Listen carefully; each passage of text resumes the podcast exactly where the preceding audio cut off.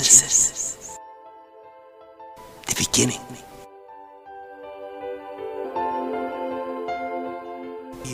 We will have a look at it, how it happened. He spoke, and then the result, it was there. How man was created, human beings. We will have a look how the problems started in the Garden of Eden. And we will have a look how the different languages developed and how this earth was destroyed by a flood.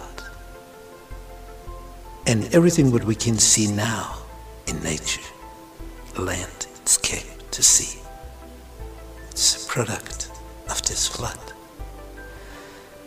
And then how God created Abraham.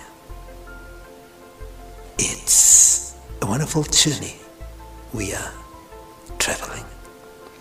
So I invite you to be with us. I'm looking forward to meeting you. Thirsty, the hope of the promised land. In Genesis 49, in verse 29, at the end of this blessing of all the sons of Jacob, he said, and he charged them and said unto them, I am to be gathered unto my people. So not I am dying, I am gathered unto my people. Bury me with my fathers in the cave that is in the field of Ephron, the Hittite, in Canaan. In the cave that is in the field of Machpelah, which is before Mamre, in the land of Canaan, which Abraham bought with the field of Ephron, the Hittite, for a possession of a burying place. There they buried Abraham and Sarah his wife. There they buried Isaac and Rebekah his wife. And there I buried Leah.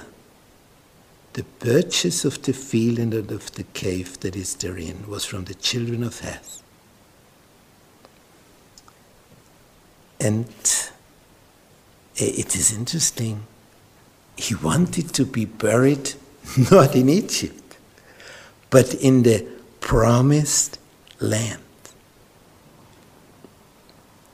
Verse 33, and when Jacob had made an end of commanding his sons, he gathered up his feet into the bed and yielded up the ghost and was gathered unto his people. And now we're in chapter 50, verse 1. And Joseph fell upon his father's face and wept upon him and kissed him. He wept upon him and kissed him. What a scene.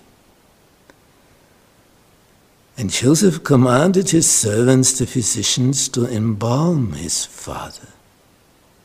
And the physicians embalmed Israel. We have found such prominent persons which have been who have been embalmed thousands of years ago. So the Egyptians, they were specialists in doing that. And 40 days were fulfilled for him, for so are fulfilled the days of those which are embalmed. And the Egyptians mourned for him 70 days. So a great man had fallen. But he slept. And he will be resurrected at Jesus' return. So what a hope. And why did Jacob wanted to be buried in the promised land?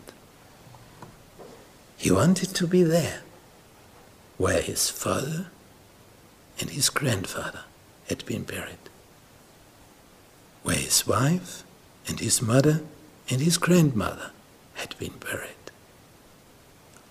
The only piece of land they had ever possessed there in the land of Canaan.